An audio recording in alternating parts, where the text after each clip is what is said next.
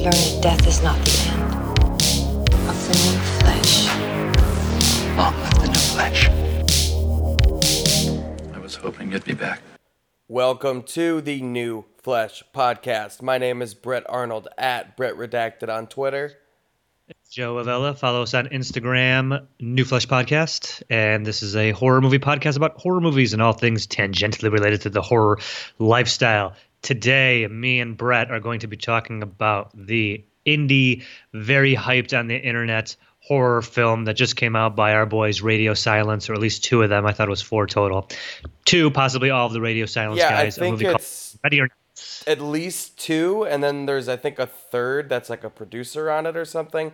I'm not quite sure how many Radio Silence members are there. And I actually didn't know this was a Radio Silence movie until that title credit came up. Uh, Yeah, which is it- said like. So if you didn't hear me, I said "Ready or Not." That's what we were watching, and yeah, I, I saw.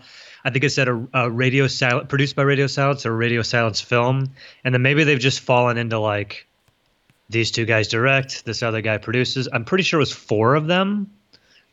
Yeah, I'm not entirely sure, but this the writing and directing credit on this I think is two guys, and then I think yeah, there's a third Radio Silence person who's a producer, and I just I don't know. I feel like I I would have been more inclined. It's three guys. Oh, it's okay, three guys. great. Matt Matt Bettinelli dash Olpin and Tyler Gillett, who I believe are the ones who directed this. Yes. And there's a third one, Chad Villella, Villella who I will see uh, what he does. I think he might be more of a. Yes, I mean, it all says they're all actor, writer, producer, directors. So maybe it's just like a.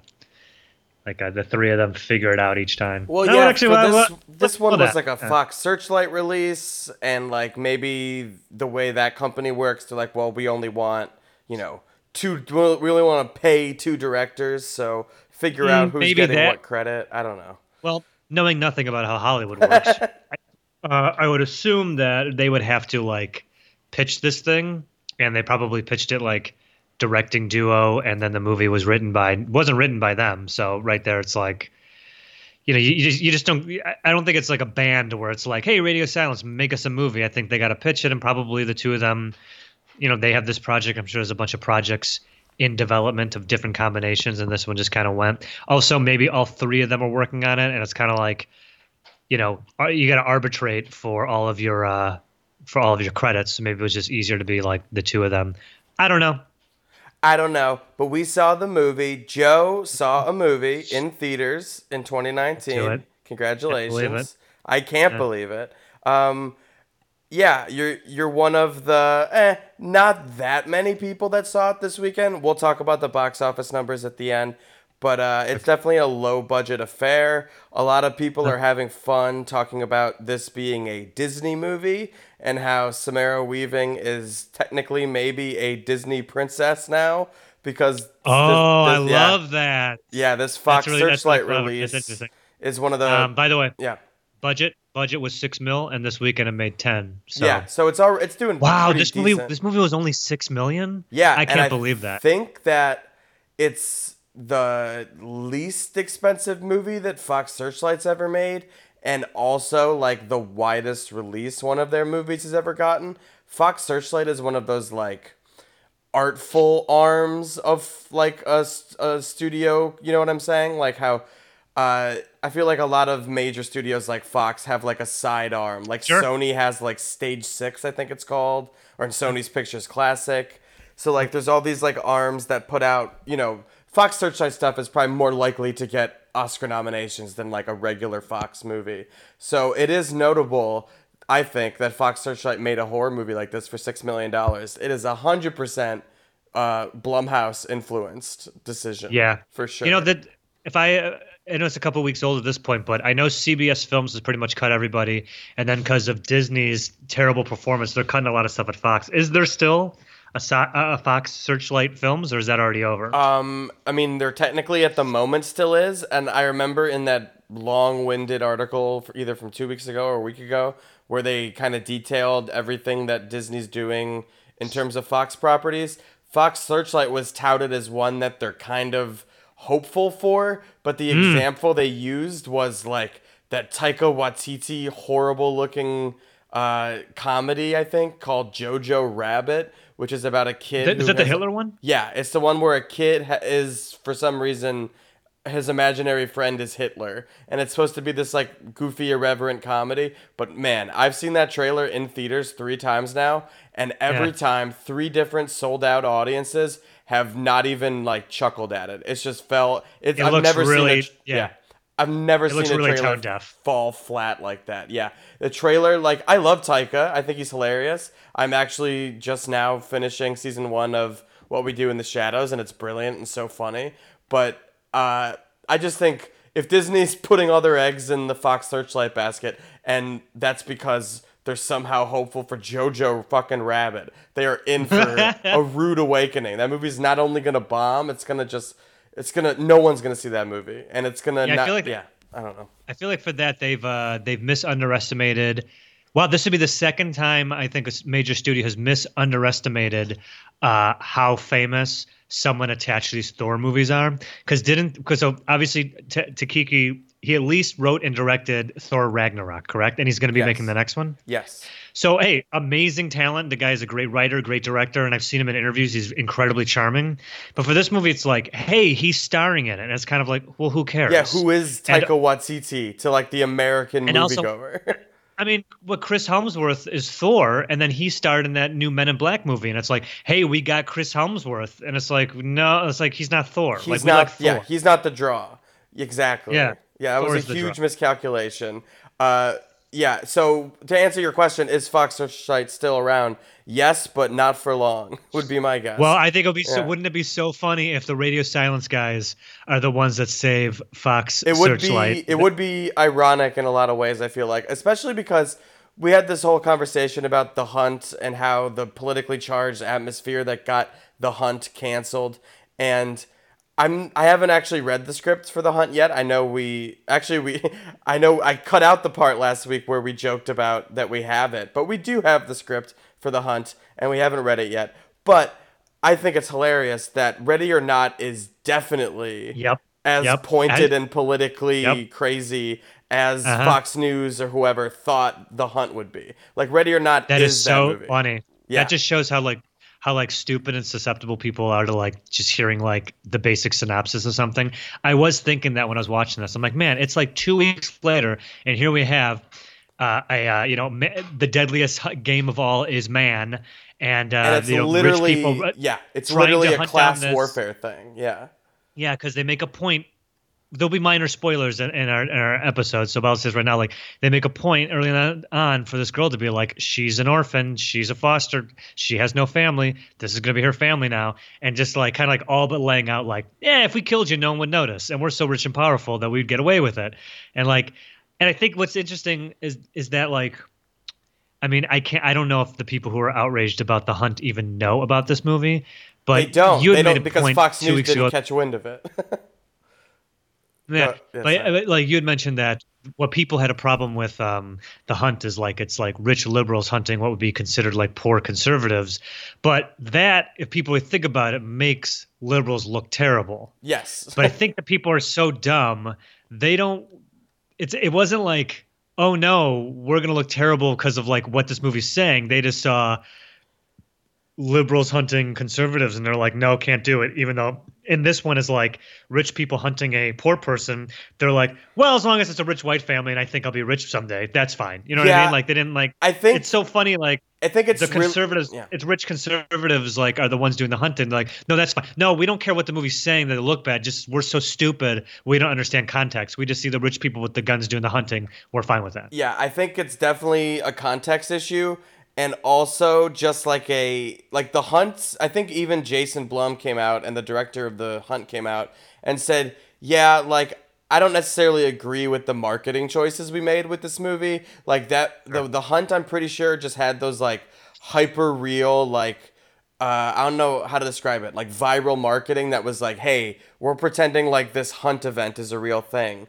And Ah, that's what like our The Purge. marketing campaign is. And I think, Yeah. you know, if Ready or Not had had that marketing campaign, that's the movie that would have been canceled. It's just like, yeah they made this they made this look like more like the, the wedding night from hell yeah, they didn't. The, the the trailer masked kind of the. Well, you know what? I haven't seen the trailer. I've closed my eyes during the trailer I did. a hundred times. to be honest, I didn't even make that connection until I was watching this movie. So the, the trailer did, from my recollection, made a good point of being like, she's joining this wealthy family. and they it's have a the crazy wedding. tradition. Yeah. and they're gonna do a thing and basically he's like you gotta hide and then they, they did a lot of uh, a lot of clips of her kicking ass too oh, cool. uh, so yes i think i made it like you know th- there's so many comparisons we can draw in this movie to your next and it does have that feeling of like as we saw in this movie and also in your next the uh, the dams the damsel in dis- is is in distress for i don't know 20 minutes I mean, she she she she takes to you know fighting Yeah. back and kicking some ass pretty early in this movie, which is great.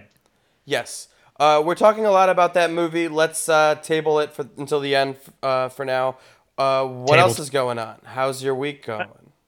Pretty good. Mo and I are gearing up. She's going to be leaving for Chicago on Friday. Uh, we're getting ready because we're going to be going to do, shoot the pilot in uh, in about two weeks. You're gonna run up against the production of Candyman, which is now shooting in Chicago. I'll keep an eye out for those uh, for the production uh, for the production trucks. You're gonna be near don't be Cabrini Green. Uh, and, and you mean the vacant lot where Cabrini Yes. Green once stood? Actually, no, we won't. But that's pretty funny to be like. And you know why we wouldn't film there? Because it's like uh, so expensive now that we get kicked out in two seconds. right. The irony. yeah, that couldn't be less dangerous to walk around that area now. Uh, that's pretty much it. You know, lots of work stuff. I got family in town. I think starting today. I think they're flying in, so trying to work out the details of spending time together. And of course, it's a huge pain in the ass. Of course But, it uh, we'll. Um, yeah, not much else going on. What have you been up to? Um, not a lot. We just cleaned the apartment this weekend because we hadn't in a while, and it looks really great. So that's nice. Uh, There's we some went, adult stuff. some adult stuff, and not adult stuff. We went to a Mandy's friend's party last night, like in the suburbs, like way up on the Oh. Metro North. And not not way up, like half an hour up on the Metro North.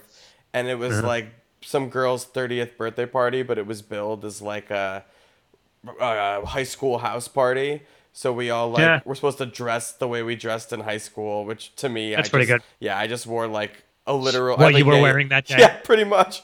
I, I have a Yeah Yeah Yeahs t-shirt that's from like 2007. I was like, yeah, this will work. Uh, but there was some really funny, like, you know, just to see like 30 year olds show up. There were a couple people who were older, so their high school experience was like different. Like someone showed up looking like a member of The Cure. It was so funny. That's great. I love that. yeah, it was really That- fun.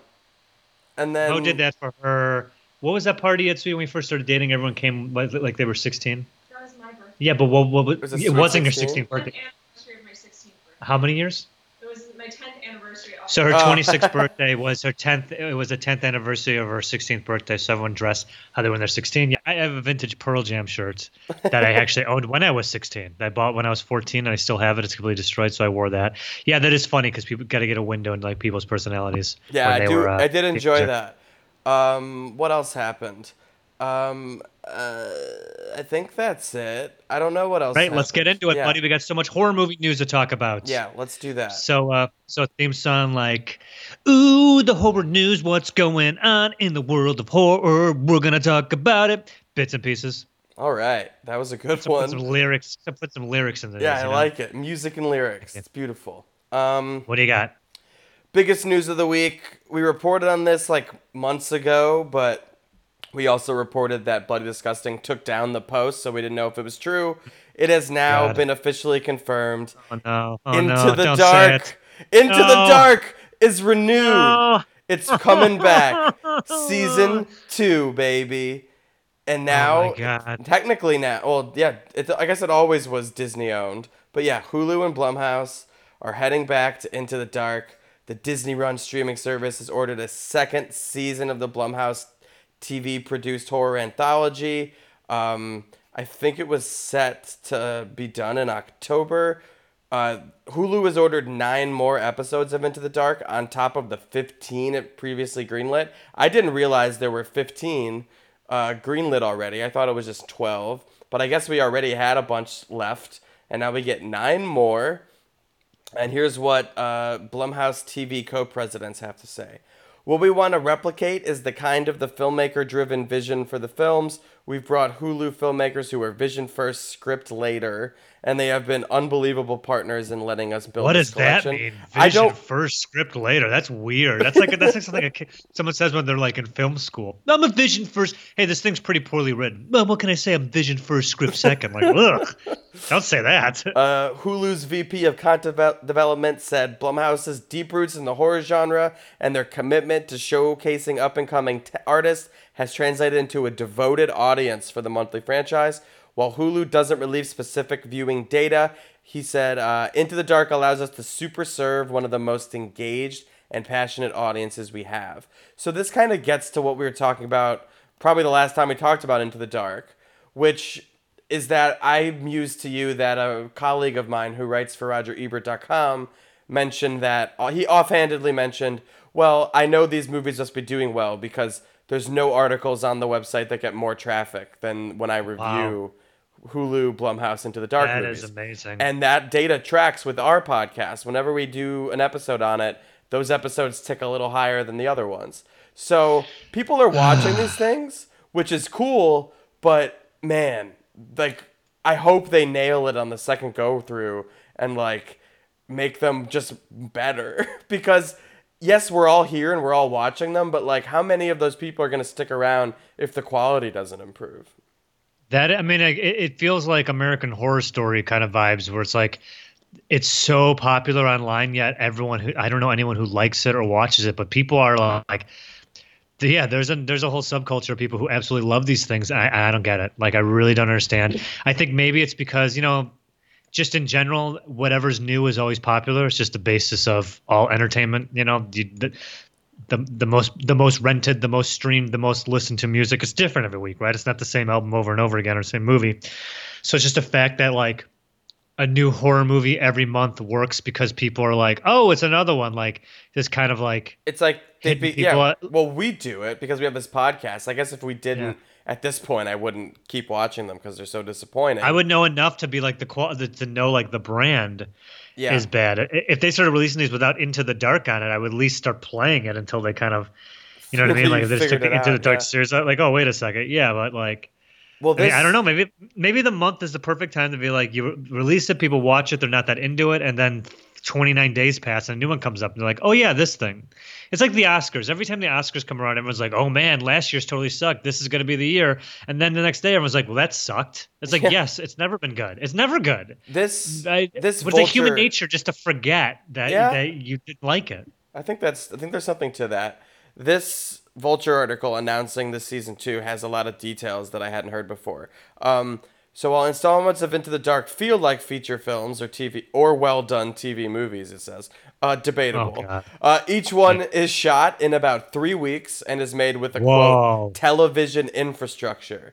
That means they're produced more like TV, and Gold says that the strategy will continue with season two. The next slate will similarly stagger topical stories with installments that are just plain old horror madness. The idea is diversity of entertainment within the collection rather than sameness. We lean into the fact that it's a fun experience to come every month and you don't quite know what's coming rather than seeing something expected.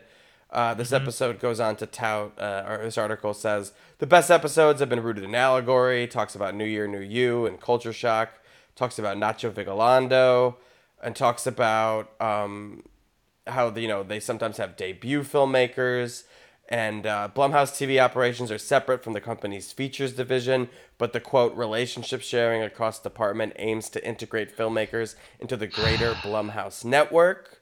uh, Whatever. which has already happened a couple of times with uh, New Year, New You, Sophia Takal, who's doing the Black Christmas, the surprise Black Christmas remake that's happening, which I'm super excited about. And yeah, then- but that I don't I, I don't I don't buy that she's doing it because she did this. The Stars already rising is Well, I think one they- of the many yeah. projects really has. Yeah, I think I think for the, I think on their end, to them that was like a like a what do you call it? Like a test job. Like if you do this well, we'll give you the movie. And they well, I wonder because if Black Christmas is coming out this Christmas, they're probably shooting it. I think they're this year, quickly doing that one too. I'm pretty sure they Uh. hastily did that. I mean, I, I remember Sophia Takal saying how quickly the other one came together, and I wouldn't be surprised if right after they're like, "Yeah, let's do a re- let's do this real movie." Uh, so that's exciting. And then Gigi Saul Guerrero, who did Culture Shock, which we thought was okay, is directing an episode of The Purge next season. Um, Oh, yeah. In addition to developing another project for the for Blumhouse, uh, we all spend a lot of time talking about where we can double down on artists together. It's actually a goal and a focus, not just a happenstance thing. And uh, one other thing they mentioned in this article is that the Blumhouse TV team is looking into quote quasi sequels for fan favorite characters. Are there fan favorite characters? What are they? Would love to know. Dude, I couldn't name a character. Puka? What was the name of that thing? yeah, Pu- that's the one I got. Uh, Puka. Listen, Puka. Oh God. This, This is, you re- know what this is? This what? is like this is just this just reads like a thing where like you got Blumhouse plus Disney plus Hulu, you know, all the, all these conglomerates just basically being like, hey, this is one of the many things that it gets enough views and enough people subscribing to keep it going. You know, everything you just said there, like we're gonna do this, we're gonna do that, just sounds so corporate-y, PR-y. Yeah. You know, very uh, specific terms that don't mean anything. Like we're going to be doing this and offshooting that, and we want to bring in other filmmakers. It's television budget, but with like a movie uh, vision and you know, vision first, script second. Like what fucking ever, man. Like this is just all this work to create such mediocre crap. especially movies. because the ones that try to say something are often the ones that are the most grating. Like the ones that are just horror are the ones that are most fun. I think. I feel like the one, the most tolerable one was the school spirit one, up until like the thirty-minute ending of it. But like, just like, yeah, fine, a sl- just do a slasher movie. Yeah, I great. Already forgot that that was the one for this month. I couldn't think about what it was. Yeah, Yeah. they're pretty forgettable, but right. you know, here here's to more podcast content into the dark? Well, season al- two. allow me to segue into something that is not forgettable and actually something that I am surprisingly excited about. Hmm. Anyone who listens to this podcast knows that I pretty much gave up on Star Wars like four years ago. Yes. I think which, whichever one was the one, the first standalone. I think Rogue One is what it was called. Yeah. I walked out of the theater. I'm like, I don't want to see any more Star Wars after that. It, it just felt like, okay, we're at we- we're at peak Star Wars corporate. I mean, I always had a problem with it. Every time a Star Wars movie comes out, everything in the world has a Star Wars logo on it. You know, I hate people who say that they're nerdy because they like Star Wars. It's the most The most popular, popular thing, thing, in the world. on earth. Yes. You know what I mean? It, it's uh, it's just enough is enough with Star Wars. The Disney Plus streaming platform is coming out. I'll probably get it. I'm interested in what they're doing as a fan of movies and also a fan of like I don't know, uh, corporations just flexing their muscle. I think the Disney Plus streaming service is just going to fucking be phenomenally successful.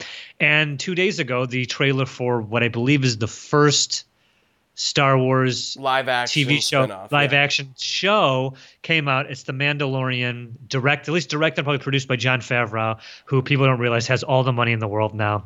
This trailer, dude, 10 million views on YouTube in two days, and I have to say, this show looks real good. This is what yeah. really awesome. This is what I've wanted the movies to be since Yeah. the prequels. Because as someone who grew up playing like what's that N64 game? Shadow of the Empire?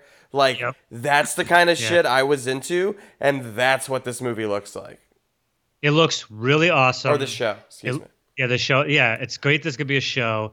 Yeah, it looks really badass. I guess I could see Disney not wanting to make a movie like this because they got to get the four quadrants. But as a show, I think this thing's gonna rip, dude. I, And what's this the premise? enough. Just like bounty hunter guy running around. I got it. I'll, I'll- read you the details right now on uh, on the YouTube. After the stories of Jango and Boba Fett, another warrior emerge, another warrior emerges in the Star Wars universe. The Mandalorian, in quotes, is set after the fall of the Empire and before the emergence of the First Order.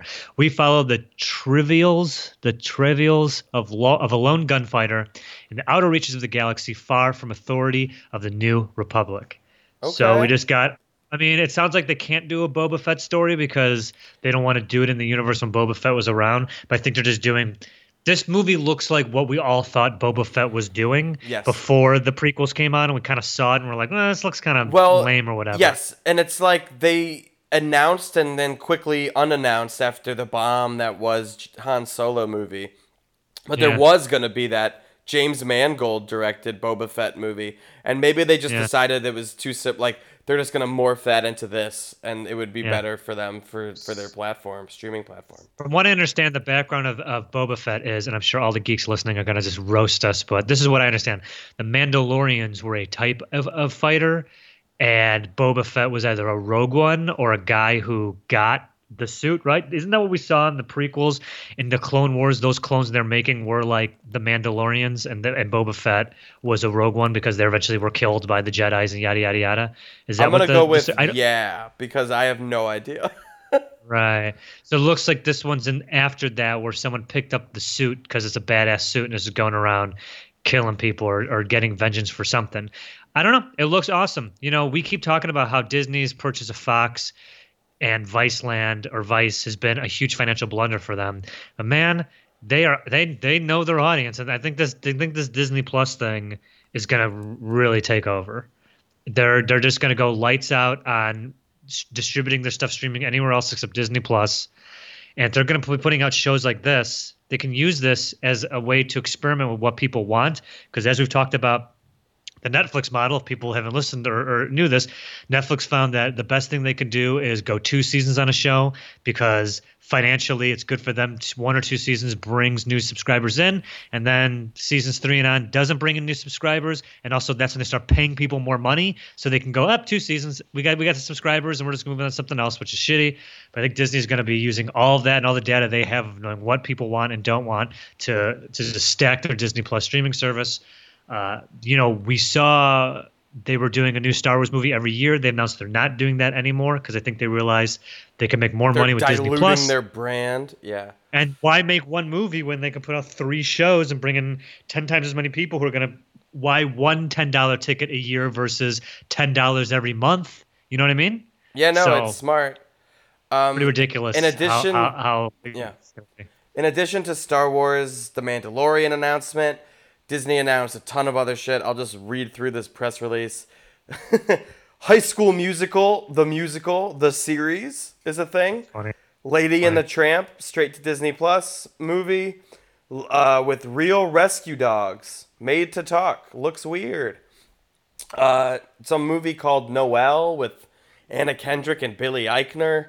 There's a show called The World According to Jeff Goldblum, which comes from National Geographic, which I guess they own too. I don't know. That's so funny. Yeah. That's so funny. I bet they're just going to treat it like a nature documentary, but they're following Jeff Goldblum around. Dude, he is so insane. I, I didn't know so he was weird. so kooky, but like that video went viral this weekend of him. did you see that? Yeah, I would tell about. Like, yeah, so the, the Yeah, the, someone the asked like, Jeff Goldblum about the Spider-Man controversy. Speaking of news this week, Spider-Man is question mark maybe out of the MCU and back at just Sony like it was before they had that deal.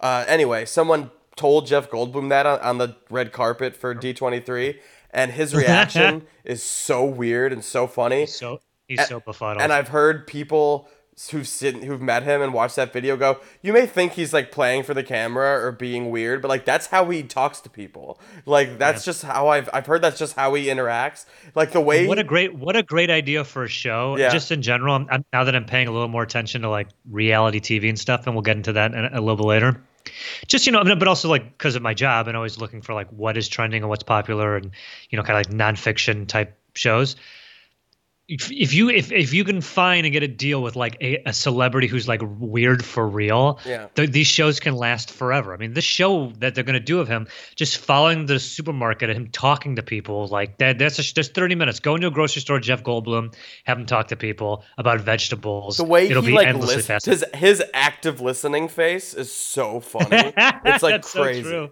Um, yeah They're doing some musical theater show with Kristen Bell called Encore. I don't know anything about that. Uh, and there's some Toy Story 4 Forky uh, TV show or something coming. Oh, in addition, there's more Star Wars news even. Uh, What's his name? E- Ewan McGregor is reprising his role as Obi-Wan Kenobi in another series from Lucasfilm. We know nothing about it yet other than that. So that's exciting for a lot of fans of the prequels, I guess.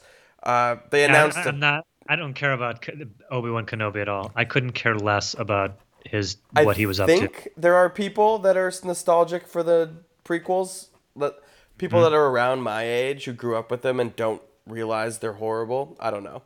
Uh, but uh, they announced so many things, and there's also a third Star Wars project with Alan Tudyk and uh, some other guy I've never heard of. Oh, Diego Luna and Alan Tudyk as Cassian Andor and K2SO from Rogue One. Uh, they're doing another show. Don't know anything about it. Uh, there's the Clone Wars, Star Wars animated shows coming back. People really like that show. Uh, what if the Marvel Studios upcoming animated series uh, that highlights different heroes from the MCU and imagines what would happen if the events in the films had turned out differently? Um, how a single choice can branch out infinite realities. I think that's probably the most interesting of the Marvel comic book stuff for me because that I think is just a comic book series that exists that they're adapting, which gives them like, you know, carte blanche to do whatever the fuck they want with any character because it's like this is outside of the universe, so we can do whatever we want, and I think that's fun. Yeah. and it's animated, so I don't care that much. Um, and then Yeah. Loki is a TV show just with Tom Hiddleston.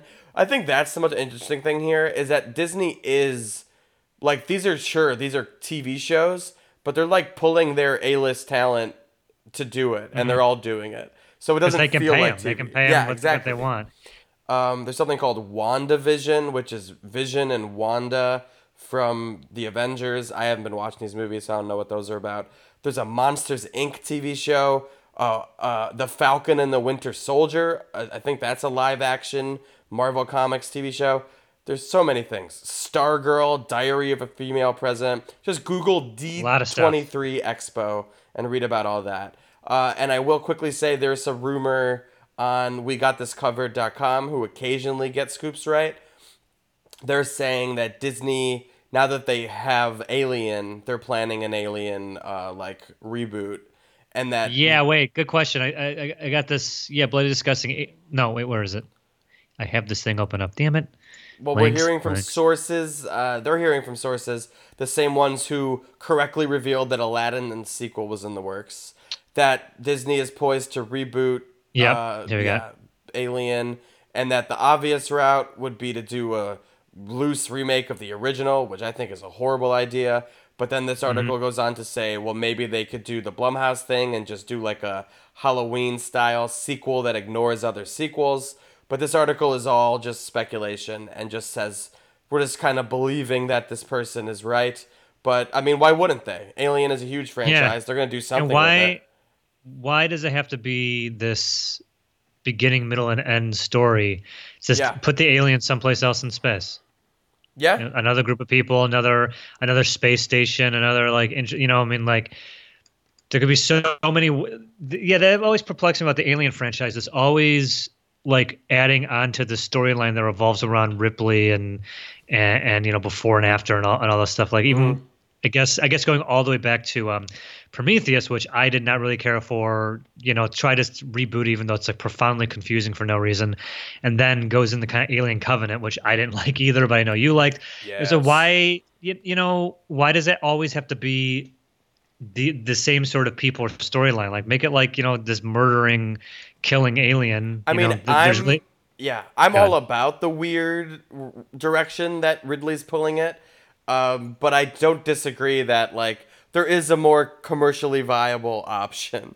Like Prometheus and Alien Covenant, they I'm, I'm sure they both made money in spite of the fact that they're like these quote unquote thinking man's blockbustery things. shut up. I I said quote up. unquote. I mean Yeah. they're they're just more ambitious than like this is a pick 'em off horror movie. And I do think like they could be just, you know, pick them off horror movies and maybe I don't know, half the fans would be happier like you would. I don't know. Yeah, I guess I yeah. When I come to it, I'm like, I want to see aliens do some fucking wild shit. I want to see them stuck in some sort of space location and and you know cool like sci-fi stuff and just fighting it out, you know, and defeating it at the end. And when they all this stuff about like. I don't know the architects of the universe and all this yeah, garbage. that's a little. I agree. That's a little. I, I do. I, I think Ridley kind of pulled it off, but I don't think anyone else could. And I hope he's still involved. But yeah, this franchise could use a paring down to be back to its base Yeah. elements, or just go like even more sci-fi. Like get some like black holes or like weird like other mm-hmm. reaches of space shit. Like I do agree. Yeah. that I don't necessarily need these same characters or stories. I just would like to see that xenomorph character do some Yeah, stuff. definitely. Yeah, I'm with And, you. you know, we keep talking about we're talking like, you know, the space race is hot now. We got uh, Elon Musk talking about he wants to nuke Mars for whatever reason to get it to kickstart it. I don't even know what he's talking about, but you know, we, we've got space on the brain, I, I, and everyone's talking about wanting to leave the planet because it's quote unquote dying or whatever. But um, there, I mean, there's a story for you right there. It's like it's 20 years in the future and Earth is uninhabitable, and thanks to you know whatever fake Elon Musk for movie versions, we have we have now gone to Mars and we're setting up yeah, shop there. that's and the politics- Elysium. You're describing Right? Elysium, and a Great, let's do. Ely- Yeah. let's do that. Let's do Elysium. We we left them we left Earth to go to another planet. We're trying to get started on Mars. There's a space station there. It's our only hope. Oops, there's an alien. You know what I mean? Whoops. That, Yeah. that- that's a good idea for a movie. Somebody do that. Let's do it. New Flesh Productions has another. I don't know Um, why yeah. more more writers or filmmakers don't listen to this podcast. I feel like every podcast we come up with a good idea for a movie It's true. Speaking using of properties we don't own. speaking of good ideas for movies, The got? Matrix Four is officially happening with Okay, Keanu so Reeves and Carrie Ann Moss my- and Lana Wachowski. My co-host uh, Brett Arnold has seemed to be suffering some amnesia, which is the Matrix two and three are garbage amnesia. I mean, I remember having a conversation after seeing the third Matrix in a theater with a friend either I saw it with or had also seen it, and they said, you know, that third Matrix film was so bad it makes me dislike the first one, and I couldn't agree more. No, Those- I was gonna say dude, I was gonna say the opposite in that yes, I remember two and three, and I actually think two has some redeemable moments, and I haven't rewatched three in its entirety. I think I, I think I started it when I was doing my rewatch and just kind of forgot about it. Mm-hmm. But I know there are people who defend them, and I'm not, I'm not going to be that person right now. I'm just going to be the person who says uh, the original Matrix is so groundbreaking and amazing and holds up, and I would watch the movie every day of the week. If I had to pick like a desert island movie, it would probably be that. Uh, so like that, the goodwill of the original Matrix supersedes the bad sequels to me, and I'm still excited for the new one. But what? Here's the thing: what the sequels pretty much prove to us is, you know, it was rest of this- in a the- the- yeah. You know, I would think more like that. I think that the first one leaves you with this because he's like on the phone. He's like, "I'm gonna start unplugging people," and, and and after the movie, we're all like, "What the fuck was going on with that world? What's how did we get here? What?" There, it just felt like there was like endless possibilities for what the movie was implying about how we got here and what these machines are and this and that. And then this unloaded all this crap, all these like short films and other things, and The these other movies where yeah, which I just kind of walked away being like, you know, there was really nothing else interesting going on in that world. I don't. I, I, I remember the, like the, the the white dreadlock twins weren't interesting. Uh, They were the cool, but yeah, not the architect thing wasn't interesting. Uh, him being blinded for some reason and be able to like feel the matrix out, whatever. Like everything else that happened in it, I remember thinking like, oh, I don't, I don't care about this. If this isn't- rubbery Keanu, the CGI rubbery Keanu. yeah, from yeah, yeah, yeah. second Then when, when, when he fights like a, a thousand Mr. Smiths and just, Yeah. the whole thing was like, Yeah. yeah, I just felt that nothing else in that world really excited me or got me interested. The, the more I learned, the less I liked it. So Yeah, what's left? I don't even know what's left. it's Who a good cares? Is he gonna be blind? In, is he gonna be blind in this one again? Well, I mean, didn't they? I don't remember how it ends, but didn't they die, or didn't Carrie Ann Moss at least die? So I feel like there's. he go- reached and he like kickstarted her heart. That was what made no sense in the real world, in the quote real world of destroyed Earth. You know, like they had to fight the machines for real, and then we found out that he actually had powers in the real world to stop machines. So now suddenly he is somehow connected to the machines for whatever, even like in the human world. But then he was able also to save her life. Like he was able to, to jumpstart her heart. I I bet thought he died. What? Yeah, I thought he died too. Um, I I bet what they're gonna do, or un- unless they do a prequel or something, I think what they're gonna do is do like a Indiana Jones five or whatever it was for passing of the torch to another generation. Well, people assume that he was passing the torch to Shia LaBeouf in that movie, and maybe this one will be like a Keanu Reeves finding the next the one. Because, or maybe I'm just wishful thinking because I was trying to think of what I like about these about the Matrix and what I want from a sequel, mm-hmm. and I get I'm like, yeah, half of the first movie is like just Neo learning about what the Matrix is, and that's the most compelling shit. Like just like this guy plucked from the real world, learning about this world, and like the like bug in the stomach thing that happens, and like the jumping off the roof that happens, and like all that stuff is the most compelling. And then the re- you're right, the sequels are like, here we are, we're in the Matrix, you know what it is, and it's definitely much less interesting. So mm, what's so uninteresting? so what's the way around that? I don't know. I think they have to do something in the real world that's more compelling. I don't know. I have no idea. All I know is it's happening. Only one Wachowski is involved, which is interesting to me. I don't know what the other one's doing, or maybe they're just like not doing stuff right at the moment. But Lana what, Wachowski, any- I don't even know what either of them are even doing anymore. Last I heard, they did what was it? Uh, Sense8, that Netflix Oh, thing, right? no, but they put out they put out two movies since then. They Jupiter did, they did Cloud. Ascending and Cloud, Cloud Atlas. Atlas. That hasn't been since then. That's those two definitely happened Sense8 before canceled. Sense8. It did, but um, maybe Jupiter Ascending happened after. But Cloud Atlas was definitely before. yeah, dude, Booch, Sense Eight. There was only two seasons. Well, I guess that like, ended recently, uh, last year. Yeah, yeah, yeah, June last year. yeah. And they had like a movie special or something. Uh, but yeah, Lana Wachowski. This And this Lily. just this just felt inevitable, um, due to I think we even talked about it on the podcast like last year, because uh, Keanu Reeves is having a moment. Like it's very, it, he just is. Like John Wick is somehow like the biggest franchise happening today. He was in Toy Story four. He was in that Netflix movie with Ali Wong. He showed up in. He just is like a cultural touchstone again for some Yeah. reason. So it was obvious to me that this was going to happen. Um, and I, I don't know. I'm still happy about it. And the one thing that's interesting is that they haven't they, they announced Keanu Reeves and Carrie Ann Moss are back, but they didn't say anything about Laurence Fishburne. And it's like Laurence Fishburne's around. What's he doing? Get him in there. Did he die in the show? I don't remember what he, what happened to him in the I don't remember either. I have to rewatch Yeah. Revolutions, but I don't want to. I want, Yeah, but no, they're speaking bad. They're of bad. They're bad movies. Rewatching The Oh, Matrix. the Matrix is bad. It was bad. Ah, the fir- uh, the first Matrix had its 20th anniversary this year, and uh, AMC, AMC baby, starting Thursday for an entire week. You can see the Matrix, the original, remastered for the Dolby Theater with new Atme, uh, Dolby Atmos sound. I think. Uh, I am definitely going to see that next weekend. I'm very excited. Have fun. Um, I'll rush through these because I want to get to the movie. Uh, Okay. Stephen King's The Girl Who Loved Tom Gordon is getting a movie from the producer of It. Uh, I know nothing about this book. Is this a book or a short story? this is a, I think it's a short story, and it was once to be adapted by George A. Romero, but he never got to do it. Um, well. King, oh, oh, I guess, I guess it's a novel. King offers a frightening suspense novel about a young girl who becomes lost in the woods as night falls. On a six mile hike on the main New Hampshire branch of the Appalachian Trail, nine year old Trisha McFarlane quickly tires of the constant bickering between her older brother and her recently divorced mother. But when she wanders off by herself and then tries to catch up by attempting a shortcut, she becomes lost in a wilderness maze full of peril and terror. As night falls, Trisha has only her ingenuity as a defense against the elements, and only her courage and faith to withstand her mounting fears. For solace, she tunes her Walkman to the broadcasts of Boston Red Sox baseball games and follows the gritty performances of her hero relief pitcher Tom Gordon.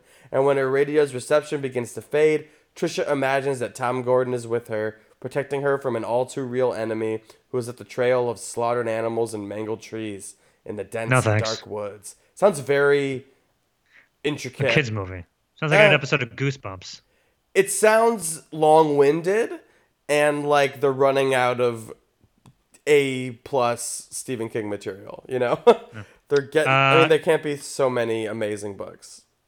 Here's another one. Uh, the Haunting of Hill House writers making horror series for Red Rose for uh, a horror series Red Rose for BBC. I don't know much about it, but The Haunting of Hill House is one of our favorites from last year. BBC usually does really good produced stuff. So it's uh, Michael and Paul Clarkson, who are the twins who wrote uh, and worked on the second season of Haunting of Hill House.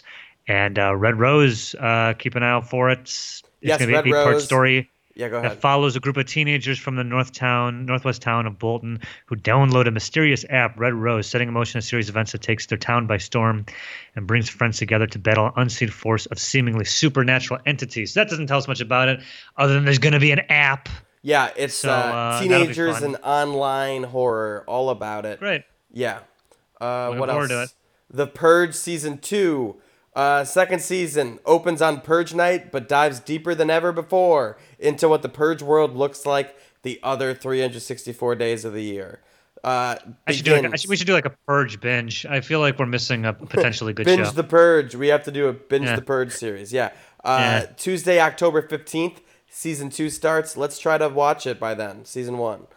Cool. I just signed up for something called Filio or Philo uh, on on uh, on Roku, and I think it gives me access to a bunch of cable shows. So I'm gonna see if uh, I can get the Purge on there. Yeah, I'll so, see where uh, that's at. I canceled our cable too, so I got to figure out how to watch stuff now.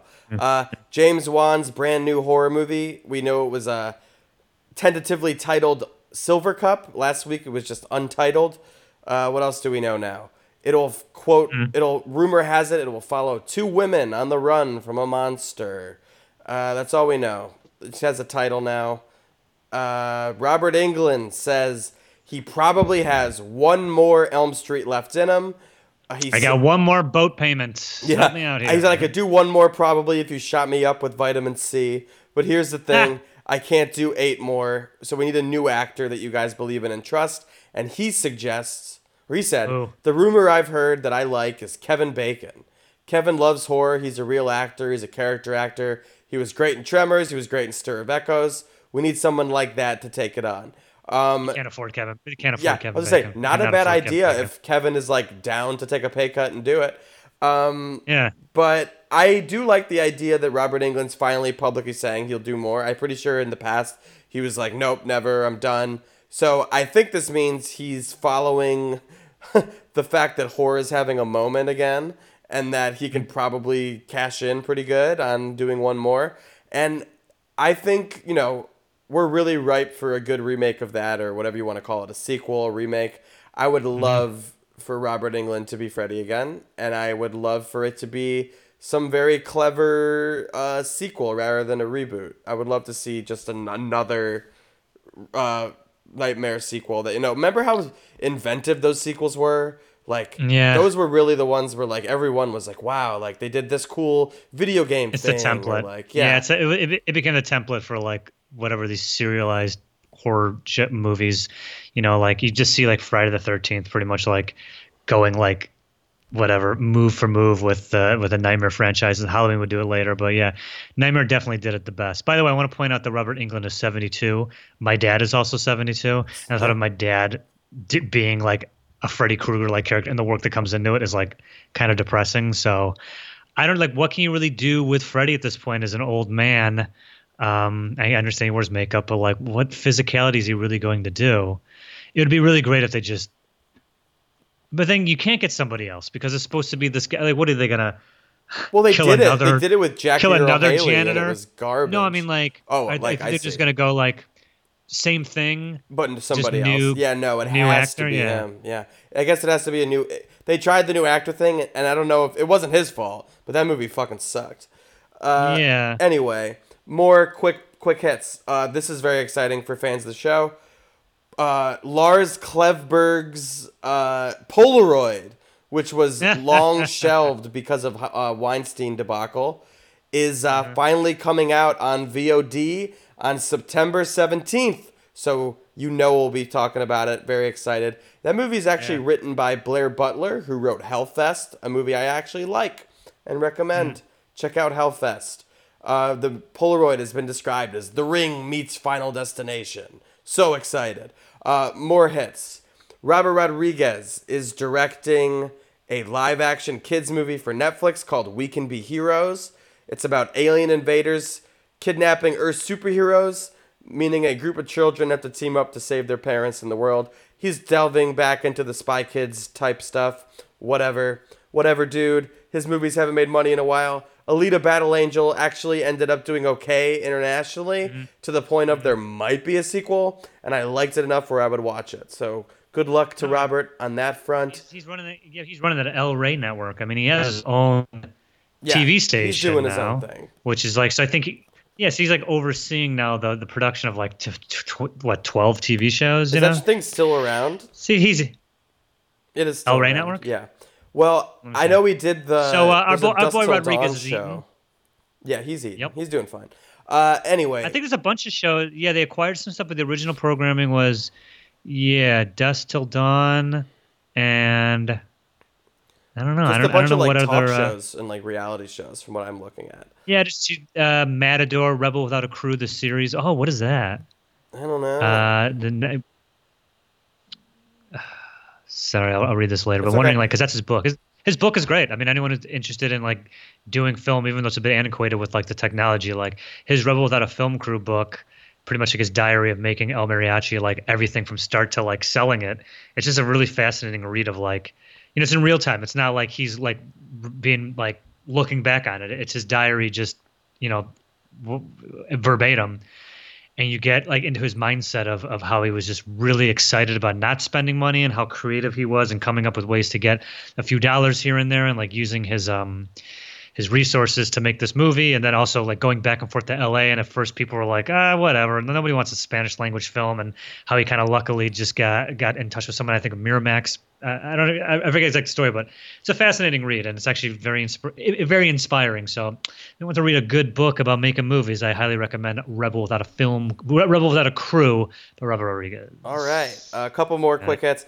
Lionsgate nabbed a movie called The Monster, which is being described as a contemporary horror film with a new take on Frankenstein. Uh, Larry Fessenden did it already. Pick it Yeah.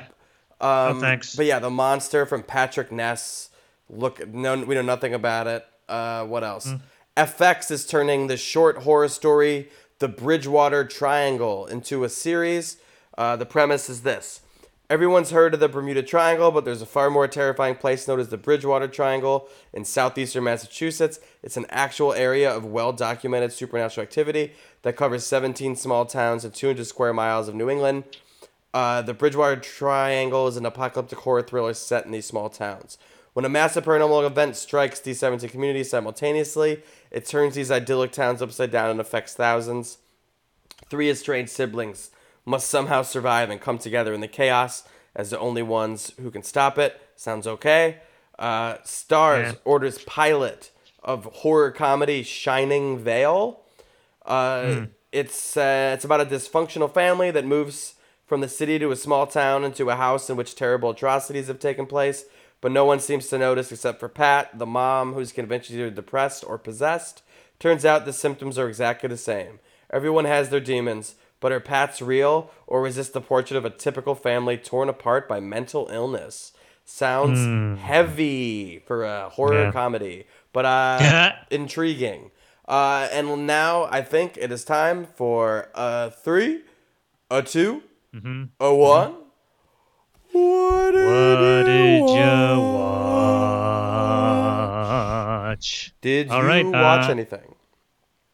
Yeah, you know, I've been watching a lot of uh, boring or a lot of uh, trashy reality TV. I'm I'm pretty much all caught up on Ex on the Beach, and I've been binging the uh, last season of uh, 90 Day Fiance. Dude, so I- were you the one? yes. Yeah, you started watching it finally. I was in a hotel. well, Mandy and I only watched that type of shit when we're in a hotel room and we're like, this is garbage TV. We're going to watch it. So we watched like hours of 90 Day Fiance and it's so funny. It's just like half of them are just like guys married to some foreign woman who has who wants nothing to do with them and they're like pretending like it's a real marriage but like she's cheating on him the entire time and it's just like this meek guy being like babe like stop talking to stop texting other american men and she's like Yeah. fuck you and it's like what if is you do, if you do your research, I mean, you can look it up. It's pretty well documented what happens after all these uh, marriages. They almost all fall. Well, the first couple seasons, there's ones that are still together.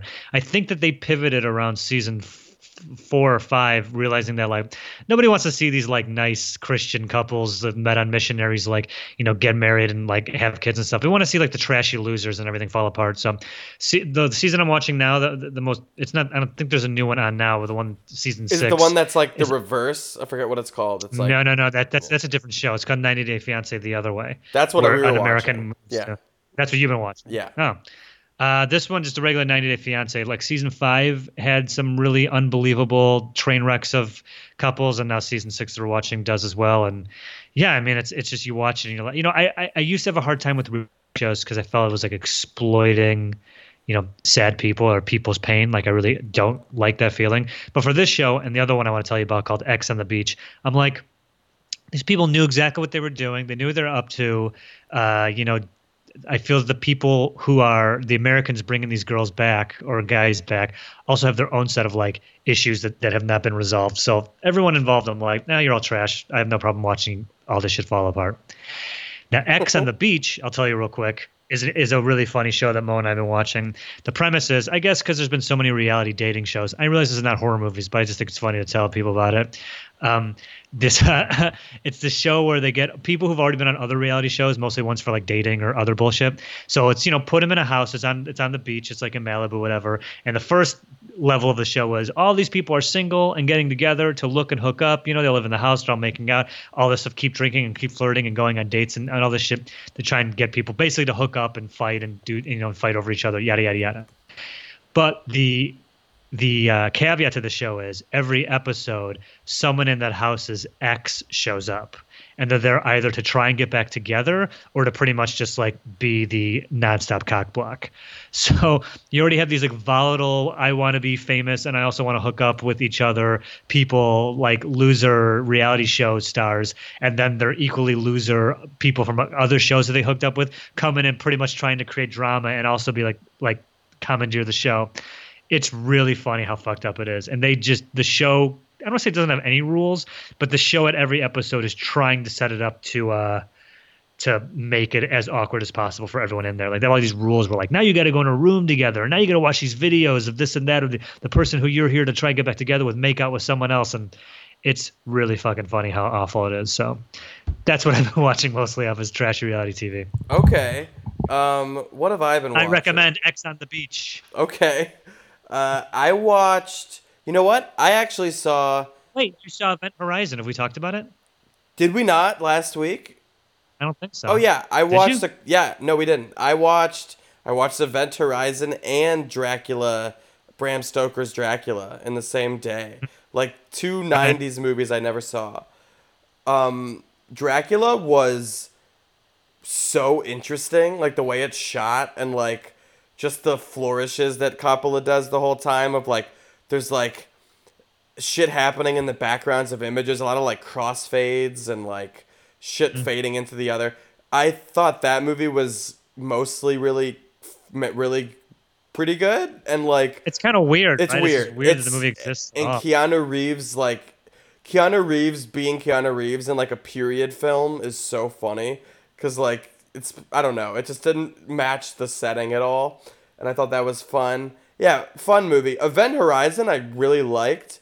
Um, Yeah, it's great. I just right? thought it's just like just a great premise and like really uh compellingly told. Uh Mm-hmm. really really funny though that like the entire set is like a fake HR Giger alien set. Mm-hmm.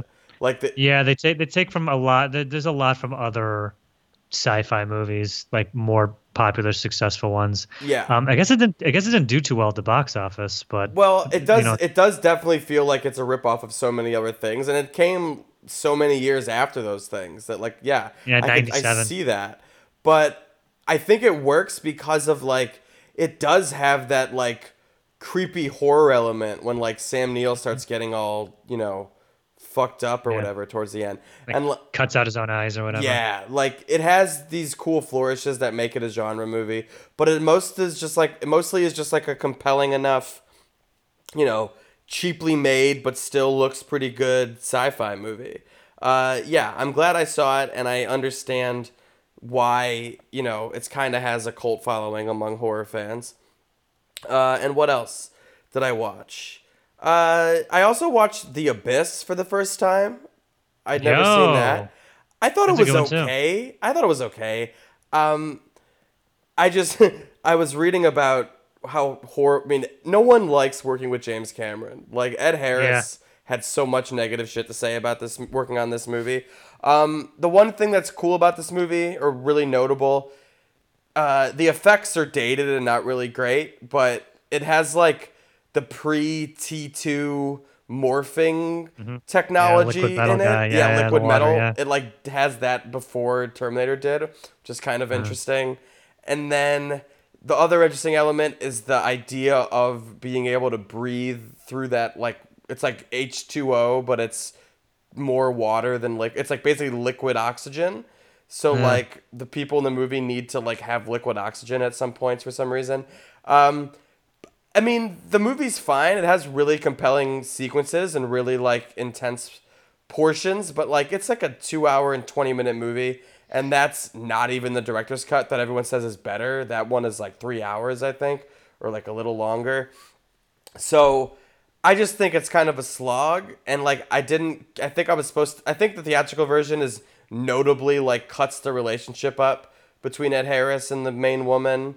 So it's kind of awkward, Yeah. but like that is such a Ma- main Mary. Eliz- was a Mary Elizabeth Mas- Masterstriano. Yeah, I think Gosh, so. really Italian name. Yeah, so she's like that romance is such a big part of the movie Mm-hmm. that I think in that version it just didn't work for me. Um, yeah, I wasn't super compelled by it. I did note a similarity between James Cameron movies in that he is the king of sneaking boobs into PG-13 movies. He's, Uh-huh. in in Titanic, they're in there, and in this movie, I mean, literally, she's dying, and he rips off her clothes to save her. But I was like, nice, way to go, James Cameron, sneaking boobs into PG-13 movies. Kids appreciate it. Um, what else did I see? Oh, a quick side note, Ed Harris almost drowned during yes, that movie. Yes, that's as what I was reading about. Yeah, Yeah, crazy. So like, yeah, I mean, just like, but you know, this is the movie he Cameron did before Titanic, correct? yes. Or no, no, no, no, no. I, th- I think Terminator Two came out. I mean, technically well, obviously yes, because but like right before. I, I mean, right after. Yeah. Yeah. You know, I, I've heard uh, James Cameron talk about with this movie, like uh, the mistake that he felt that he made, which is true because I remember feeling this way from uh, from watching the abyss is like I forget what the big set piece is when the aliens finally come out and the big like effect of like oh here it is or whatever It like kind of like in the middle dumb. of the movie. I mean, it- but even then, I like like let's say it worked then. It's like that happens and then there's still like an hour left. Yeah, Like I, like yeah. you feel like you feel like you feel like the the the the, uh, the apex of the movie is like somewhere around in this case like the two hour mark. I mean, it doesn't it doesn't the there's no reason to wait to the end of this movie. Like once you kind of like introduces what was at the time like the cutting edge visual visuals, you're like, yeah, all right, okay, I got it. Now it's just these people arguing and what's his name freaks out and that was kind of cool when he takes the escape pod and it kind of just is sinking and you see what happens when it implodes because he was like going yeah, down into no, that box. there are portions I really liked, but as a whole, I was like, yeah, this is not top three Cameron movies or anything like that. It was Oh fine. no no no no! Yeah, you did Terminator Two after that, then True Lies, then Titanic. Um, Aliens in there maybe, but yeah. Before this is before Aliens. Oh, Oh, this is I after Aliens. Um, Aliens was like his first like big movie. Yeah, yeah. I'm just saying, in terms of if we're ranking them, I would definitely. Oh, I'm sorry, I not going put order. Abyss near the top. Um, no way, not at all. Not even close. Like towards the bottom. It wasn't very good. Yeah, it's not even his top ten. No. Well, I don't know if he has ten. Does he? I don't know. Uh, Are we Um, talking about directing?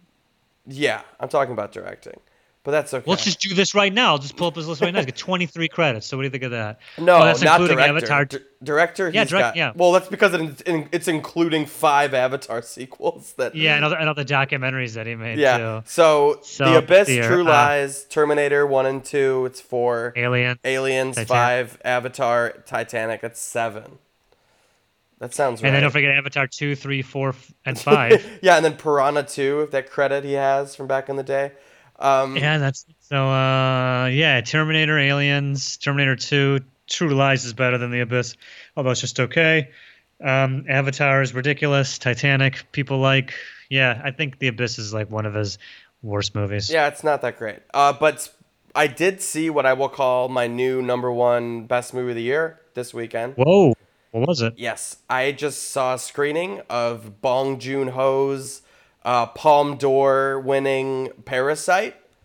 Holy shit! It fucking rules. It's so good. wow. It is like I think David Ehrlich of IndieWire said in his review that like this movie cements that like Bong Joon Ho movies are like their own genre, and I totally agree because this movie kind of defies genre labels. I don't know what to call it. It's definitely not horror. It's more of like a comet. It's comedy, very dark comedy, but like a kind it a thriller maybe. I don't even know, but it's distinctly a Bong Joon Ho movie as only he could make, and it is I think it's my favorite of his movies, which is saying something considering Wow. Snowpiercer and Memories of Murder. Like I love his movies and Did he do? Did he do? Did he do Okja?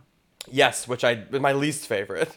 But um yeah, this movie is it's like another side to the same coin as Ready or Not in that it's like this is a movie about class systems, uh, but it's done in such a unique and totally uh, compelling way. Oh, I did the host. I love the host. Yeah, the host rules. Uh, this movie is. It just has. I don't know. The film, it's South Korean, but like it tells a very universal story about kind of the rich and the poor. And uh, it's not horror, but there is one image that is so fucking haunting. I still haven't stopped thinking about it. It's just like kind of a random shot that's really scary. And it's just like, wow, that was sca- that was impactful. But the movie's essentially about a poor family. They're all unemployed. Like the opening scene is them scrambling around the house trying to find a Wi-Fi signal because the one they used got shut off. Um, and it's like about this poor unemployed family kind of uh, enmeshing themselves in the lives of this super rich and wealthy family.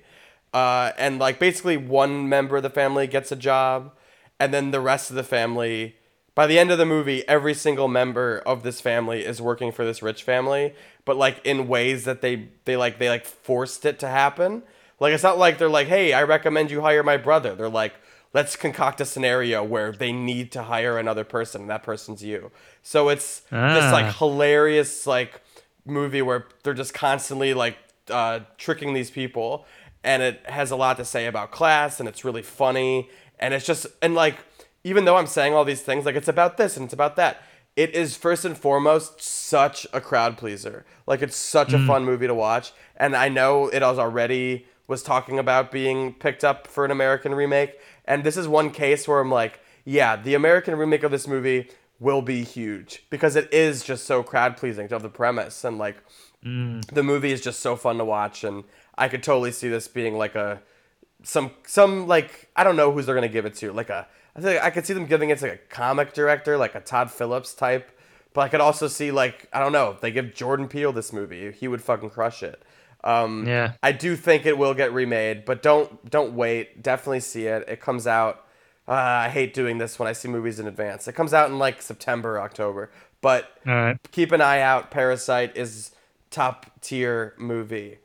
Uh, Wow, and with- great! I can't wait to see it. It's really great.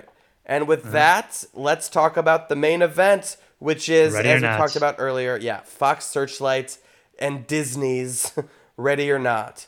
Um, why don't you go ahead? What did you think? You bet. Uh, so, Ready or Not, I guess we call it a black comedy, a comedy horror thriller, directed uh, by Matt. Uh, two guys from Radio Silence. I'm not going to say their names. I can't pronounce it. Matt by Guy Open, and Tyler Gillett. Fine. I don't know if that's how you pronounce either of those things.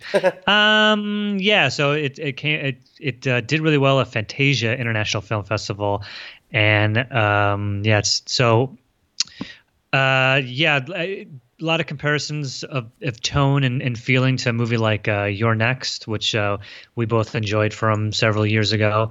Uh, this movie, it's the wedding night, wedding day and night a young lady is marrying a guy with a very rich, wealthy family. She's uh, I don't want to say orphan, foster home, does not have a lot of lot of uh, family. Came from meager background to be marrying probably into an incredibly rich family.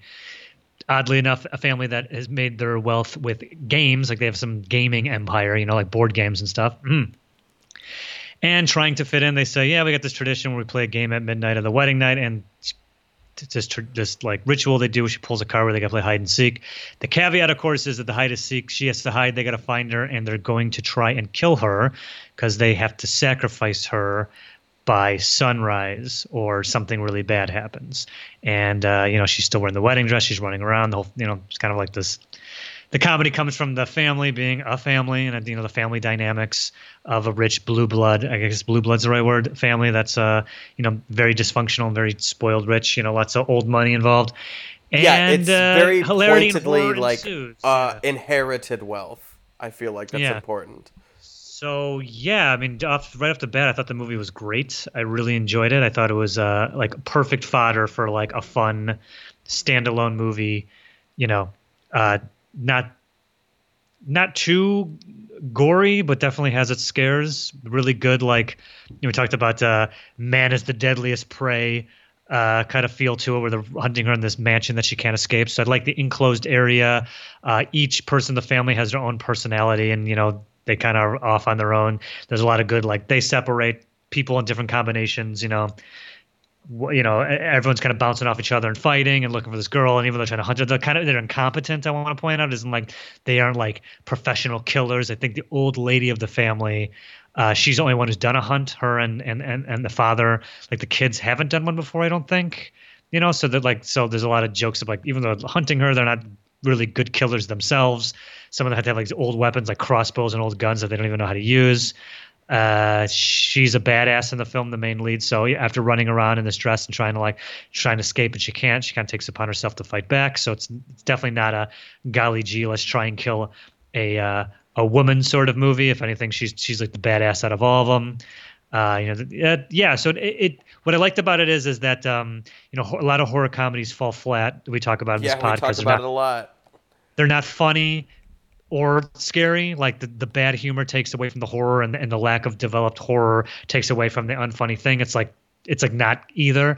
But this one definitely has a lot of big laughs, and at times is does have some really scary or, or uh, horror is a, a general term. It's more of a thriller, you know, in the right spots, and and it has a satisfying ending. Um, yeah, so overall, I thought it was really great.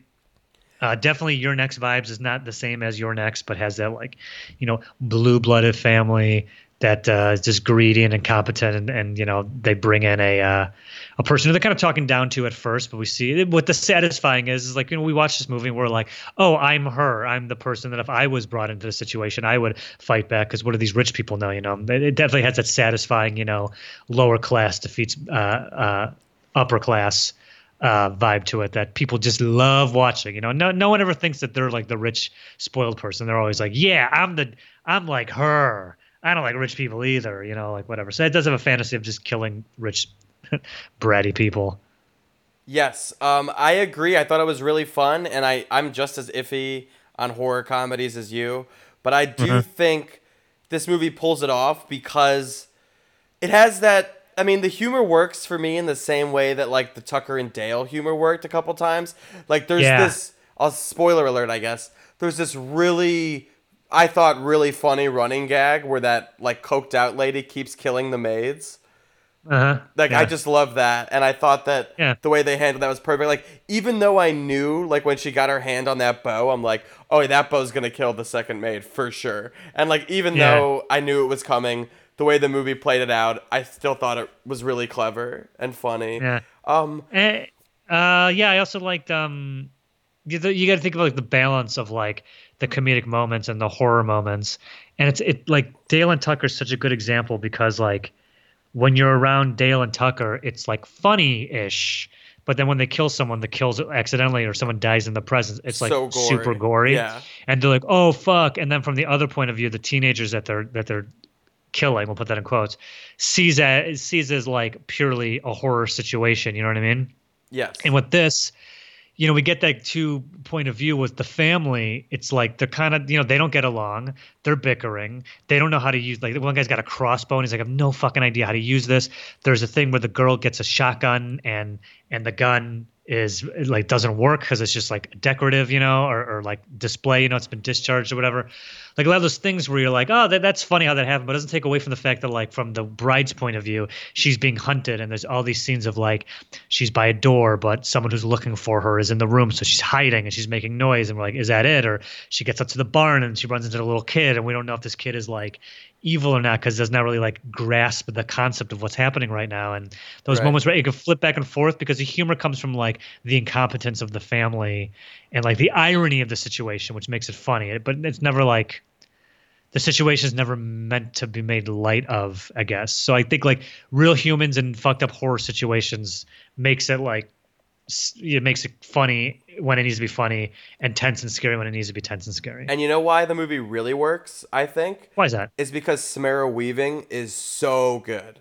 I thought she Yeah. was great in this movie, and she was. Uh, I think we first saw her probably in a few episodes of Ash vs Evil Dead. She was in that, and then she showed up as the star of The Babysitter and Mayhem, two movies I fucking hate. Did not find either of them any good. I guess Mayhem's a little better, but still not very Yeah. good. But she was charming in both of those, and I was always like, man, I can't wait for her to not be in a movie directed and written by McG. Um, yeah. so this time I got my wish, and she is like she's a fucking star. She really proves like this is a star turning role for me. I thought she was really great, and she's fucking gorgeous. Not that that matters, but it, she is. Yeah, uh, the wedding dress she wears business. is just really cool. I thought, and I like that she's in it the entire movie.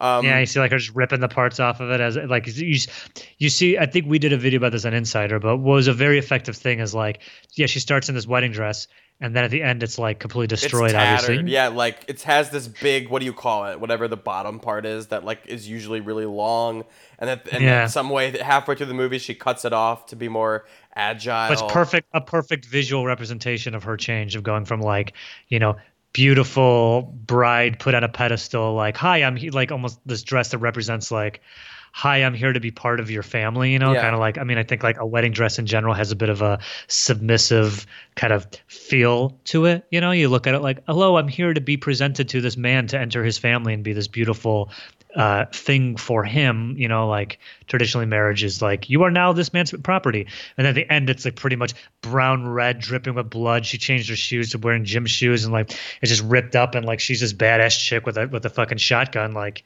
yeah, it's it's again that the, the movie has so many nice things like what we're saying here, like just visual things that like are just very pleasing to watch. The, the the changes are on so many levels without like really like hammering it home. Like, yeah, uh, one one person could just look at this and be like, yeah, it's uh, you know, they're hunting her and she wins at the end. Spoiler alert. But another person could watch and be like, you know, there's a lot of really things happening visually with like the the characters and, and, and the weapons and how things progress to this movie that are also as satisfying if you're really looking like much deeper stuff. So yeah, the movie's great. Yeah, and I liked that. I like the. This is a movie where like the social implications it's going for actually work without being strained. Because I like the idea that like the literal crux of this movie is that this rich family, that this inherited wealth family, the mm-hmm. the implication is that they're rich because they quote unquote made a deal with the devil. And like mm-hmm. that's kind of the implication that it's like all rich people, you know, kind of don't deserve what they have. And like mm-hmm. it's just a It goes back to it goes back to like the great grandfather making some deal with a guy that he met. a guy but named more specific- LaBelle, yeah, really yeah, interesting. LaBelle, yeah. But but more specifically, yeah, to, to what you're saying that whatever riches that guy may or may not have gotten, like everyone in that family has not worked. Like they don't work. They're they're just like like it's old money, you know, and they don't. And not only are they not only are they like so incompetent, whatever money they have they didn't earn.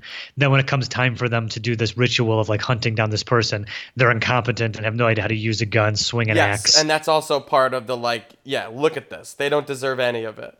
And yeah, and Adrien Brody, who's really good at he's Adrian like uh, Adam Brody. Sorry. Adam Brody, excuse me, Adam Brody of uh, the OC fame, uh, right? He was in the OC. Yeah. Mhm. Okay.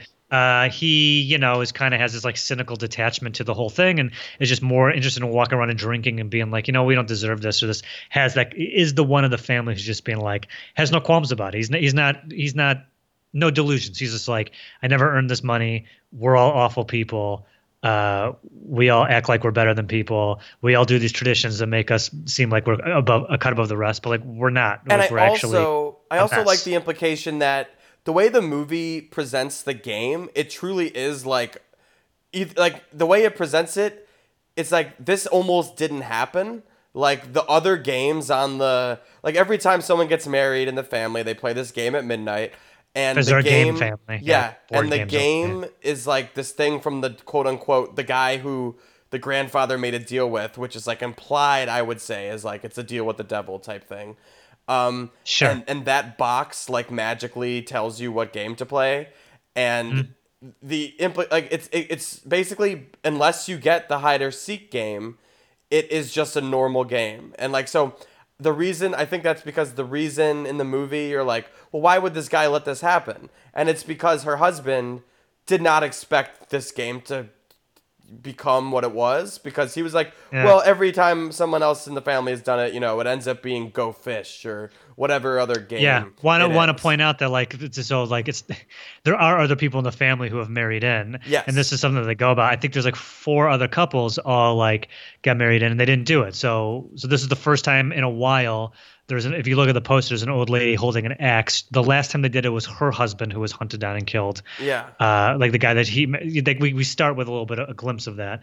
Um, yeah, so these people like again like. It, it also the, the people who married into the family are just as fucked up and it's kind of like they're they're like yeah we got to do this as tradition Yeah, it's it's just also like, I think it. yeah they they, yes, I love that. they got lucky and that's like more they, they got lucky because it wasn't them like Yes. yeah I would like, say look, that's you- another when you married it was, it was a better scenario yeah Yeah, it's another oh, yeah, layer totally, of like yeah. everyone is so willing to just like jump on, ju- like uh, jump on the ship if if able to. You know, like yeah this. yeah. forgetting the fact that it could have been them Yeah, so like, what would this movie look like if Samara Weaving they played uh, Gin Rummy instead? Then yeah. they it just would it just would have con- she yeah, becomes just a horrible continued person. to be like yeah either that or just would have continued to be like you know she her in-laws are maniacs you yeah, know? well, I, forget- think it's the whole point is to show the the corrupting nature of wealth, and I think that Hmm. the movie does a great job of doing that.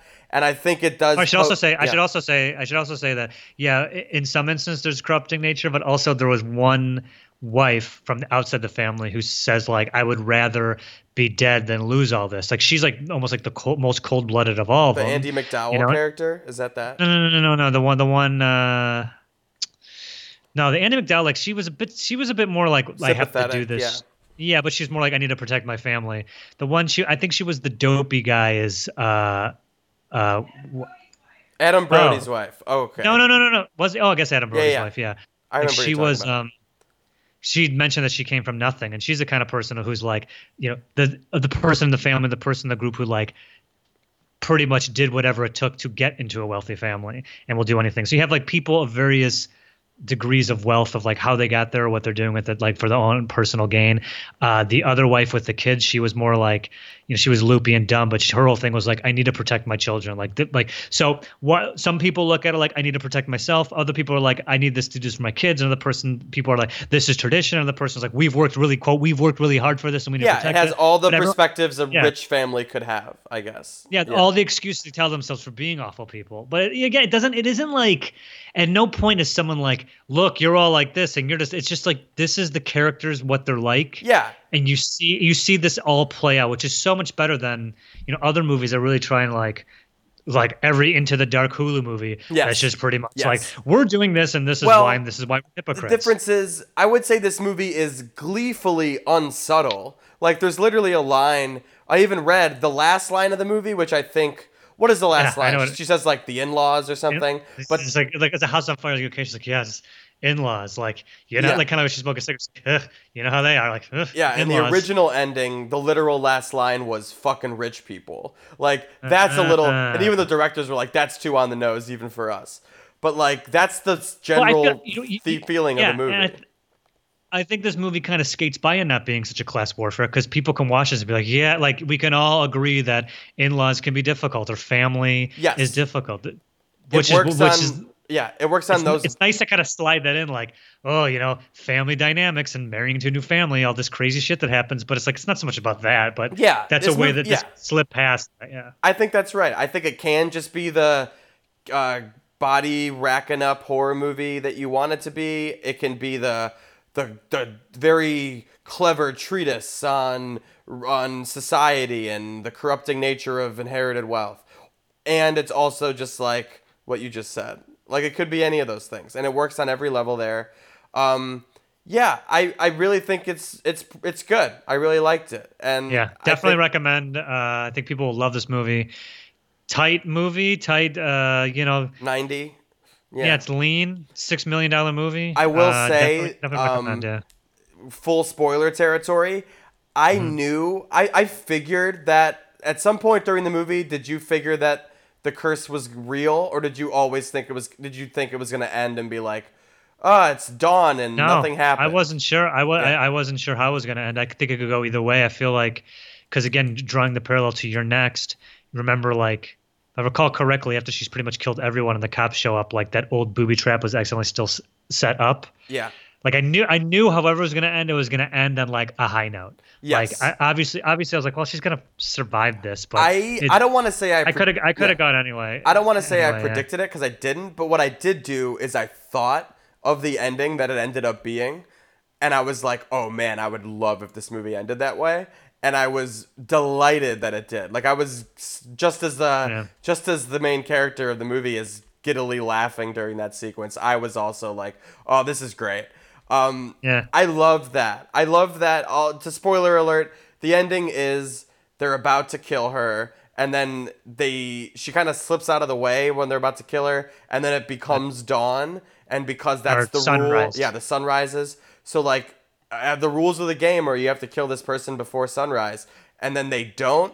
And then the people, the entire family, one by one, fucking explodes into just yeah, but gore. but what's funny about it is there's a good couple minutes where they're looking at each other, being like, because again, this is the first time this has happened, and they're Yeah. like, "What the fuck? Why is it like kind of like holy shit, were we wrong the whole time?" And as it kind of is about to fall apart, and they're arguing like, "I can't fucking believe this didn't kaboom" or whatever, and they start blowing Yes. up one by one. And I love that Uh, ending for a couple yeah. reasons because one, it's it's it is kind of surprising because I expected because this movie is like a you know kind of a commentary, social commentary type thing. I was like, well, they're probably not going to end it that way because I think it's more pointed to be like these people's beliefs aren't bullshit. even real. Like, yeah, what the rich Yeah. people believe, it's not even worth it. It's literally all a lie. But I think it's even Yeah. more clever to be like, eh, yeah, it's a horror movie, so let's just have them explode at the end and have it be real. I think that like yeah, make, it, that, that would that would have really sucked if we walked away with like, turns out it was bullshit the whole time. You know, like that would have it would have been like, ugh, like Yeah, I would have Yeah, gotten it from a thematic point. I would have been like, yeah, okay, I get that. They're believing in false about this? prophecies or whatever. I Yeah. don't know. How about this? I guess after I saw the ending, or after I saw the movie, I thought, you know, I probably should have picked up on it when she didn't kill anyone in the main family Yeah, throughout the whole movie. Yep. Because the way these movies normally go is you kind of One pick them off one, one yeah. by one, like you know. But the fact that we'd made it pretty, because I remember watching it and like when they there's a part kind of towards the end where they finally like kidnap her and try and do the ritual. Like it looks up and she's all around, standing all around him. I, I just had a thought of like, holy shit, like everyone's left. Like wow, like, like just being like like we still got to kill some people here. Like what's going on? So, but if she was actually killing people one by one, then you wouldn't have that satisfying ending of all of them like pretty much begging for their life as they're exploding around each other. You know what I mean? yeah, that ending. And, it uh, was so. It just made it all worth Yeah. it for me. I truly bumped it up half a star just for that ending. I really loved it. Yeah. Um. Yeah. and This, the- you know, what this movie has. This this make, make make no sense. This movie has really good instincts of like what we want to see, how we want the story to go, but it's still like kept like surprising and moving. You know what I mean? Like I, I definitely watching this movie definitely kind of had that feel of like, uh, like still that anything can happen. I'm not quite sure where this movie's going to go. It's definitely aware of the genre that it falls into, but it plays enough with it to where you don't. Again, Dale and Tucker and You're Next are also perfect examples of like you watch these movies like okay, the filmmakers know exactly what we know. And they're play, being very playful with that at all the right moments. At no point in any of these three movies was I, this movie or Dale or You're Next, was I like, I get where this is going. Like it keeps you on your toes. Yes. And it's like a good, like it's like it's so it's exciting. You're like, yeah, yeah, yeah. Here we go, here we go. You know, and yeah. So just a well-made movie by people who know what the fuck they're doing. Yeah, and again, that stands out in a summer of mostly Drek. Um, the ending was originally much different. Um, it was a lot darker. The director said tonally, I think probably the only thing it did that didn't fit was this ending. The rest of the tone was what it was. The ending was a lot different, and when we were doing our uh, Grace Hero Pass, we were like, what type of movie do we want? We want people leaving the theater and cheering, not the other way around. So we changed the ending a bit. The original ending That's good. one of the original ones was Alex did end up stabbing her and killing her, and they got away with it. He said, It's much akin to the original ending of Get Out, referring to the depressing conclusion that was originally filmed, that was changed at the last Yeah. minute after the election. And he said, uh, Gillett, this is Tyler Gillett or whatever, uh, it almost traveled precisely the parallel path where it was like we got to the point of making a decision about what the fuck we were going to schedule to shoot and it was really clear that one version of the movie has the audience leaving cheering and the other has the audience leaving really feeling the same general terror that terror that we're all experiencing in our daily lives anyway Yeah. and it should be said that the timing was interesting when we got attached to the script And when the script was originally written, Barack Obama was president. And when we got involved with Searchlight, it was literally the day after Trump got elected, and the desire to make something that dark went away. It was like we're living that shit now. We don't need to go experience it at the movies. Let's have the more cathartic version. So, Good for them. Yeah. I think that makes sense.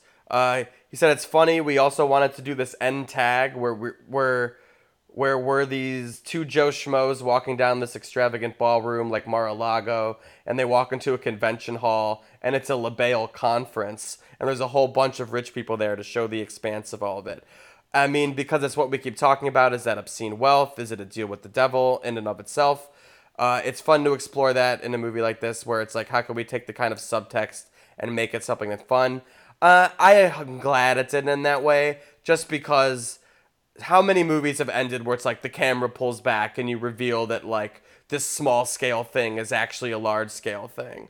Like Yeah. that ending of the invitation gives me chills still because it's such a great Sure. reveal. But like if this movie did it, I would just be like, yeah, you're cribbing that movie. You're cribbing And how many mar- how many that way. weddings were that day? Right. Yeah. It's specific to that family. I feel. It, it to me it did feel specific to that family because it was like that game it had like a whole another layer to it of like that family mythology of like every family Elizabeth Warren famously got in trouble for this type of thing where it's like her family had a tradition of uh you know we're Native Americans we're like one 88th Native American or whatever and like that's just like a story that grow, you grew up with and you like mm. internalize and with Elizabeth Warren that's ex- what happened with her is like that's like a family story that you know once you fact check it a hundred years later yeah that family story wasn't so true but it's not like it's not Yeah, you know what I'm saying Not to the extent that she said. Yeah, of course. Yeah. Exactly. So, So, yeah, like, they- they that play- to me is like this also is part of the movie too. Like this is part of their story, but, like it ended up Yeah. being true, which is fun. and also it just says like in general like the stories that everyone's telling themselves like americans not only about themselves but about like this country. Like this is the way things are because this is the way we do things. This is the way we've done things since the beginning. And it's like uh why? You know why do this? Yeah. Because this is what we do. It's like you don't or uh, or we have to do this if we don't we're all going to die which just kind of calls into question like says who? Says these other people who you've never met before who swear it's true. And I know in this movie, like the, the thing is like, ta-da, it is true, but it also makes you think like, yeah, we do a lot of crazy stuff just because it's always the way we've done things. Yeah, I don't think that choice to end it that way like negates any of the things it was saying about those. Not you know at all. I'm saying? Like I think it it just does it because it's a fun movie, but like everything it said is still valid. Yeah, I agree with that. Yeah. All right. So uh, two thumbs up for uh, for uh, Ready or Not. Uh, definitely, it's in theaters now. Check it out. Uh, I don't know why you would have listened this much if you hadn't seen it yet, because now I've totally ruined it for you. Yeah, sorry. But uh, yeah, Um, so go see it again. Maybe I'll read The Hunt this week so we can talk about the differences. If you care to, I think I sent it to you. Um, but Yeah. what else is happening? Is anything coming out next next week? Excuse me, I almost burped there. I have no idea, Oh. but keep all right. But keep in mind that I am leaving. I will be out of commission uh, starting the fifth until I'll send you the date. So I'm gonna be gone for a couple more episodes. So you got you got to start finding some guests. Oh, you know what? I could talk about next week if I finish it. Uh, What's are that? you watching Mindhunter? We haven't talked about it. Yet. I only, watched the first episode, but I haven't I haven't finished it yet. yeah, I watched the first two. It's a little slow going, but uh, I'm into Okay. it. All right, Yeah. figure it out. We'll figure it out next week. Uh, thanks for listening. Definitely. Bye. Thanks for listening, y'all. Live the new flesh. I've learned that death is not the end of the new flesh. Long live the new flesh. I was hoping you'd be back.